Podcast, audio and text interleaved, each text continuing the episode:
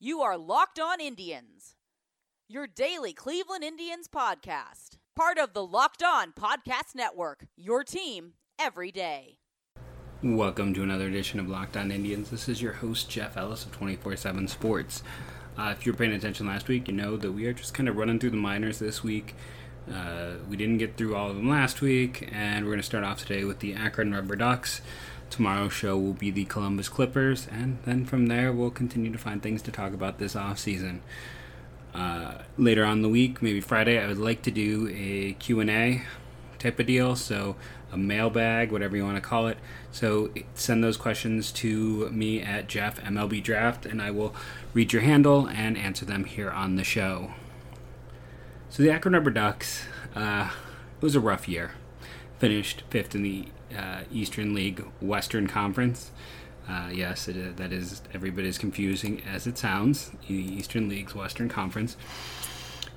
Uh, Rouglas Odor was the coach. Tony Arnold was the pitching coach. Juan De La Cruz on the bench. Justin Toole the hitting coach. Offensively, um, I was going through stuff on here. It's like only two players played in over 100 games for the Rubber Ducks this year. That's how much movement they had. And that was something the Indians did this year that we haven't really seen them do in years past. There was a lot of movement mid-season, before mid-season. A lot of players were on the move throughout the year this year. If you want to know how many guys played in at least like half of the games in Akron this year, you're looking at six players. If you want to know the two that played over 100, the team leader was Alexis Pantoja, former late round pick, shortstop when he was drafted ninth round. I knew he was a day twoer. Uh, Puerto Rican shortstop, known for his defense, mostly played third this year though. Uh, Connor Marabell, the outfielder, who was a day three pick, and then Ernie Clement, Mitch Luongo, Ka'ai Tom, and Alex Call were your next group. Um, I'm not gonna really talk about the guys who are in the top ten. We'll dig into that in the second half of the show. Instead, let's focus on just some of these interesting names. Uh, I made a lot about Logan Ice this year because the Indians drafted him before the local kid in Sean Murphy, and you know, local being relative, the Ohio kid, I should say, and uh, whew, how bad that turned out. Also talked a lot about Alex Call. He did not have a great year in Double A this year, but the fact the Indians got anything of value at all for getting rid of Yonder Alonso's contract is still a minor miracle. Mitch Luongo is a Northeast Ohio kid, went to Ohio University. Uh, really had a down junior year, which caused him to go from considered the number one prospect in the MAC that year. Well, that may have been true. I'd have to think about in 2015. He might have been the number one prospect in or 2016. Um, he was the top hitter for sure going into the MAC that year. Uh, and instead fell to day three when he was viewed widely as a day two pick uh, going into the season.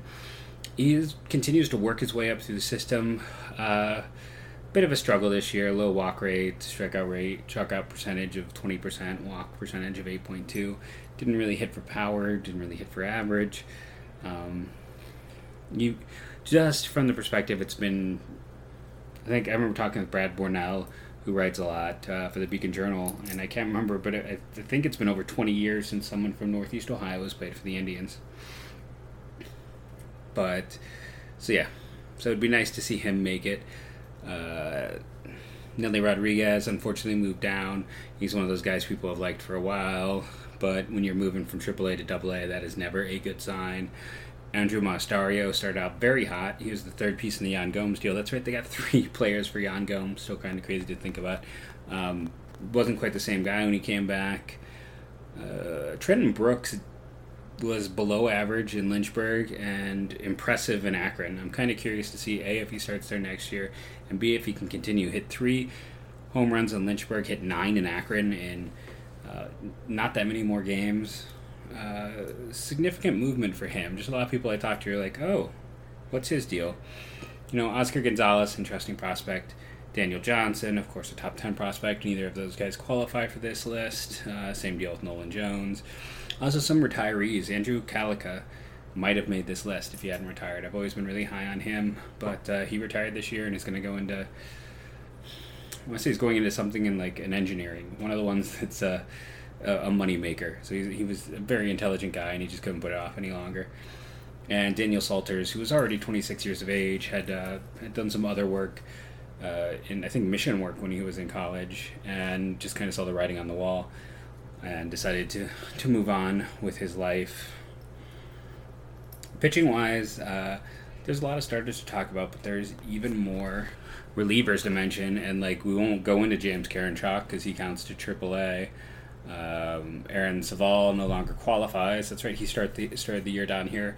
Zach Plesac started the year down here. He no longer qualifies as a prospect. I mean, those guys, if you're just talking about the 10 most interesting players to play in AA this year, those two would certainly be on the list. There were also a lot of relievers who kind of came back to earth this year who ended up down there. Guys like uh, Henry Martinez, I'm blanking, Ben Krauth, Daniel Spear, where we're kind of seeing the writing on the wall. Uh, we talked about Argan, Argenis Angulo, who's out in the Arizona Fall League, so the Indians do want to get an extra look at him. But if you are, you know, a Spear, a Krauth, um, especially with just the way they're aggressively moving arms, I would have some concerns. I think Dalbert Siri is another name I would pay attention to, just because he's always had good stuff. He's been more of a starter until this year, so we'll see what they do. But at this point going forward, I mean, almost every pitcher who passed through felt like there was some degree of they were a legitimate prospect this year in Akron, and they had a lot of guys go through. Um, though on the other side, I almost feel like one of the guys will mention the top ten who was there all year. Like one of the few guys to stay at a level all year. I don't think that's a good sign for uh, how the Indians are evaluating you, because almost everyone else who was a prospect moved around. Like the the starter, there were three starters who stayed all year, basically in Double A, or pitched the majority of the season there. Like, and when I say that, I'm talking about 98 percent. Jake Paulson, who uh, was a guy they signed last year off of waivers from Cincinnati, and he's you know a 27 year old pitcher. He's not not probably going to get a shot.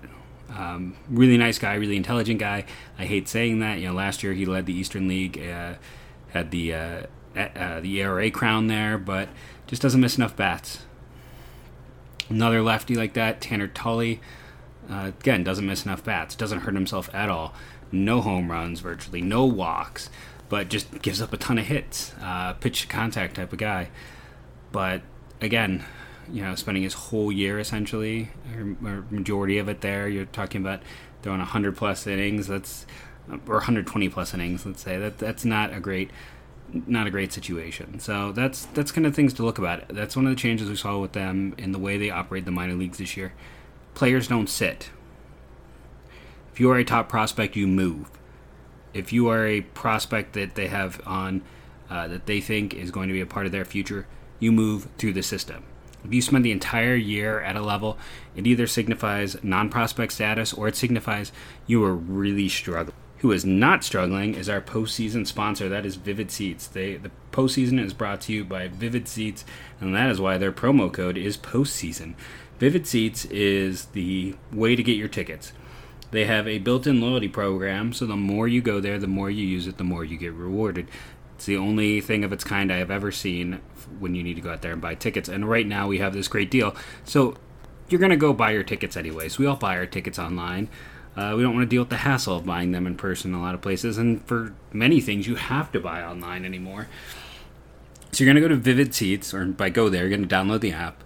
You're going to enter our promo code, which is postseason, which shows them that you're uh, supporting the MLB side of the Locked On Network and you're going to get up to $100 off your tickets. So if you're going to buy your tickets anyways, do yourself a favor, download this app, save yourself 100 bucks, use that promo code postseason. Our other sponsor today is one I have talked about many times. Is bluechew.com. Bluechew.com, you're going to go over there and use that promo code MLB and you can get a free trial. That's how strongly they feel about their product. That is going to help you out in the bedroom. They're going to give it to you for free. You just got to pay the five bucks for shipping. They're so confident that it's going to be effective that you will come back and buy it. They're willing to take a loss. That's how much faith they have in their product. So you're going to go over to BlueChew.com to try it out. Use the promo code MLB, and that allows you to get it for free. You just pay the shipping. BlueChew.com, promo code MLB. Okay. So at this point, it's time to talk about the top 10. Uh, and as I looked at this list, I thought to myself, who here do I feel comfortable is going to be an everyday player or a starting pitcher? And the answer was none of them. No one on this list I feel 100% comfortable projecting either as a starter or a starting pitcher going forward. None of these guys are top 10 prospects. Um, at the end of the day, Akron's going to have had the weakest top 10 list. And I think we kind of see that based on the overall play this year and kind of some of the problems they had record wise and getting runs across. But there's a ton of relievers. Um, the breakdown on this list is eight pitchers, two uh, hitters, and let's see, two of those pitchers were starters this year. The other six were relie- I'm sorry, three were starters. The other six were relievers. Um, I'm going to go against the flow on a name on here. Uh, but we'll get to him. We'll start at the back and go up. 10, Jared Robinson. I've talked about him a lot on the podcast. He's an interesting relief arm, a guy I heard about in a lot of places. Um, people thought highly of him, thought that he could has that he is going to at least at some point spend some time in the majors as a reliever. He did struggle once he got promoted to AAA this year, but you're looking at a guy who worked across three levels, um, moving into that relief role after being a starter the last two years, and turned himself from really a non prospect to a guy who I think will get an opportunity somewhere. You know, this is someone the Indians drafted back in 2014, so he's going to be a minor league free agent.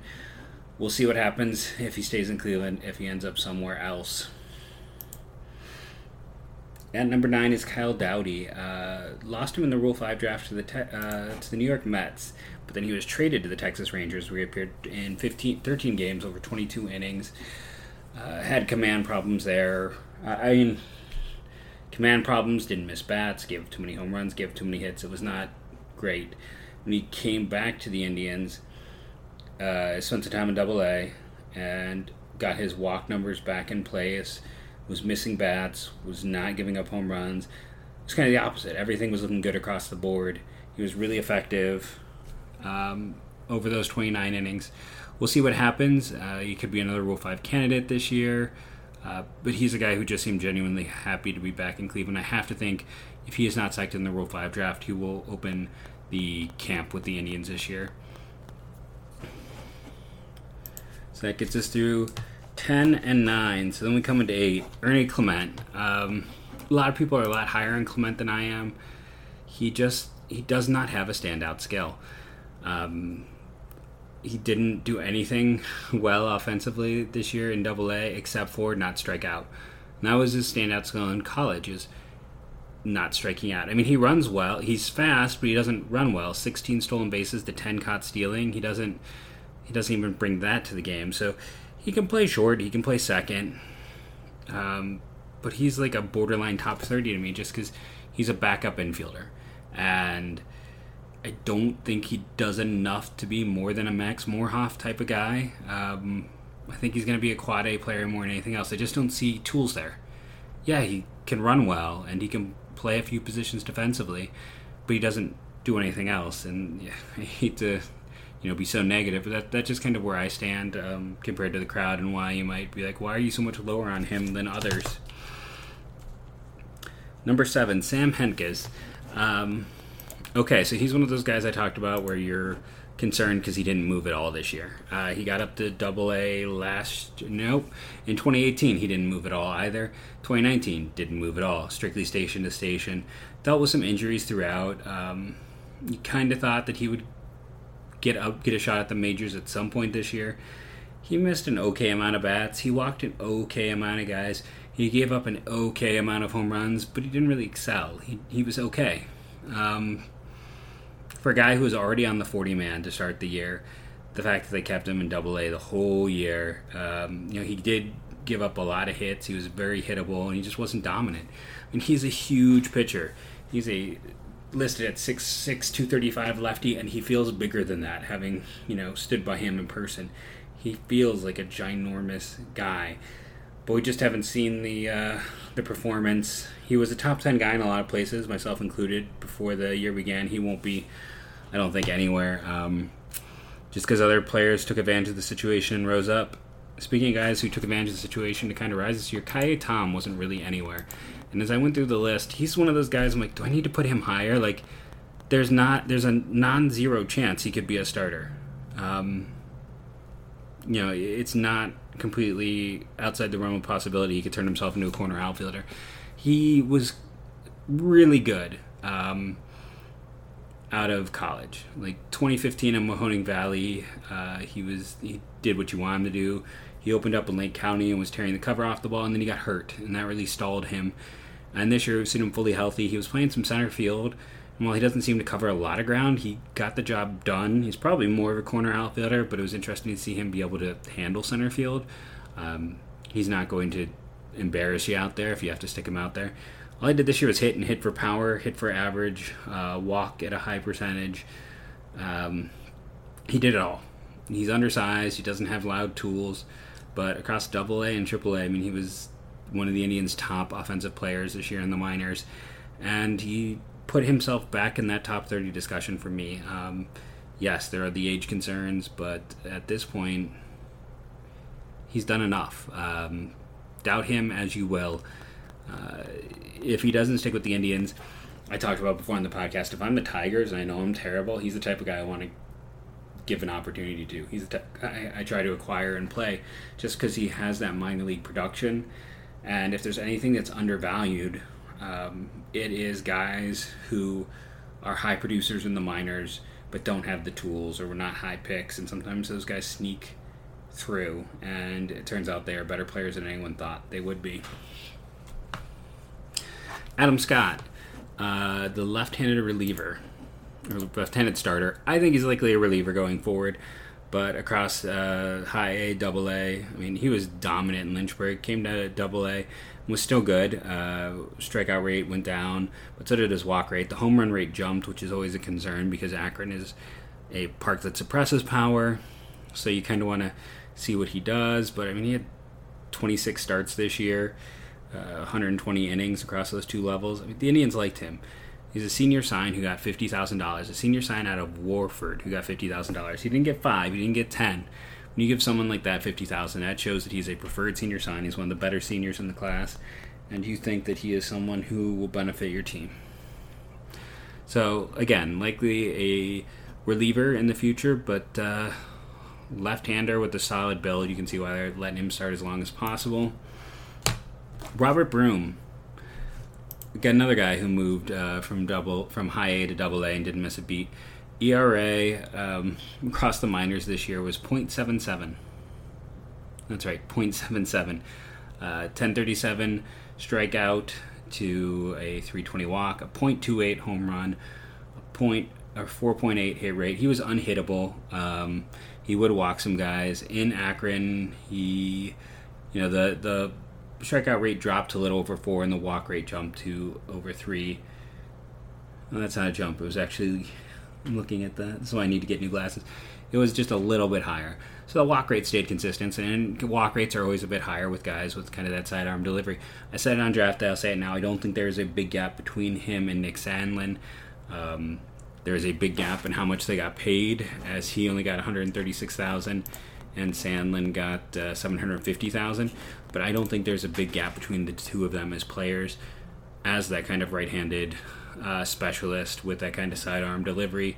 Broom is one of those guys who next year um, could very well get a shot with the Indians. The problem here is going to come down to you have Broom, you have Sandlin, you have Cimber. You can't carry three guys like that. You just can't. Um, if Cimber starts to get expensive, I mean, this is only a second year of arbitration. That'll be something to watch. Or if he has some trade value, um, I wouldn't be surprised if you considered moving him. Just because, yes, I mean, if Sandlin didn't get hurt, he's probably in the majors this year, and Broom is going to be knocking on the door next season. So they have almost too many of these guys. But if they're effective, they're effective. What are you going to do? Next guy up is the aforementioned Nick Sandlin. Um, he just didn't pitch much this year. Uh, 17 innings in Double A, nine innings in Triple A before the dreaded forearm tightness, which often leads to arm surgery. We'll see what happens. But I mean, strikeout rate of approaching 13, walk rate of uh, approaching five, home run rate approaching or over one. I, there's more. There's a higher ceiling and lower floor with him. He's a riskier version of Broom. He can do a little bit more but there's a lot more risk inherent, especially with the injury at this point. Um, he's smaller as well, so we'll see. But just you know, everything I kind of said before stays there with uh, with Sandlin. Kyle Nelson, another reliever. I know another one. gets the lead on uh, the last two because he's a lefty. And you look at his numbers across uh, Double A, Triple A. The home run rate is a little bit of a concern. It's a lot of a concern with him, but he had a low hit rate, low walk rate, really high strikeout rate. The Indians have needed. Le- you always need more left-handed relievers. Um, Nelson, now that Karinchak, in my mind, has graduated, is the top reliever in the Indian system, top prospect in terms of uh, relief pitchers. Guy who went to school with Shane Bieber. So keep on Nelson. He's the next left-hand reliever up. Who's left?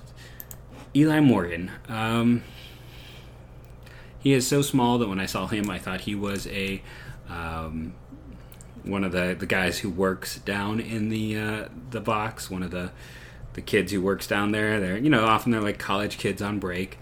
Um, he, he also looks very young on top of being you know five foot ten pitcher. I was like, oh, that's Eli Morgan, and you know he got one hundred thirty five thousand. He got Robert Broom money, even though he was out there as a starter, just utterly dominating college baseball because he's undersized. Fastball and the change. The change is the magic pitch. It's the best change in the Indians minor league system, in my opinion. It's one of the best changes in the minors. Uh, you know, I talked about his dominance with Lynchburg, strikeout rate approaching 11, walk rate barely over 1. You come down, you move up to Double A Akron, strikeout rate over 9, walk rate almost 3. Only concern is that home run rate shoots to a little over 1. Uh, the hit rate also goes up, not quite as dominant. He did get one shot in uh, in Columbus. It didn't go particularly well, but that's one start. It's small sample size. Excuse me. Whatever.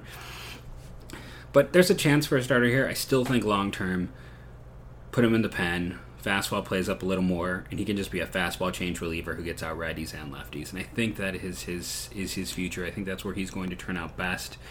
Maybe I'll be proven wrong. We've seen the Indians not care about home run rate, so we'll see how this goes with him. He does fit the Indians kind of mold recently of these guys who come through the system with the high strikeouts, low walk rate, high home run rate, who were later picks, who were not like top three round selections. That's what they've had success with. So we'll see. Um, at this point, he should start next year in AAA and be the next arm up. I mean, we've already talked about the ridiculous depth the Indians have, but Morgan just keeps adding to it. I mean, I would go with him before I went with Hentges if you're looking at a starter from this list, um, or Scott. I mean, he is the guy Scott should start next year in Double A and then get a chance to move up later in the year. But uh, Morgan's the guy I have the most trust in of that group to turn into a future starter. Another long one seems to be the case when we do these. Not as long as the uh, Lynchburg one, but I want to thank everyone for listening. And as always, go Tribe.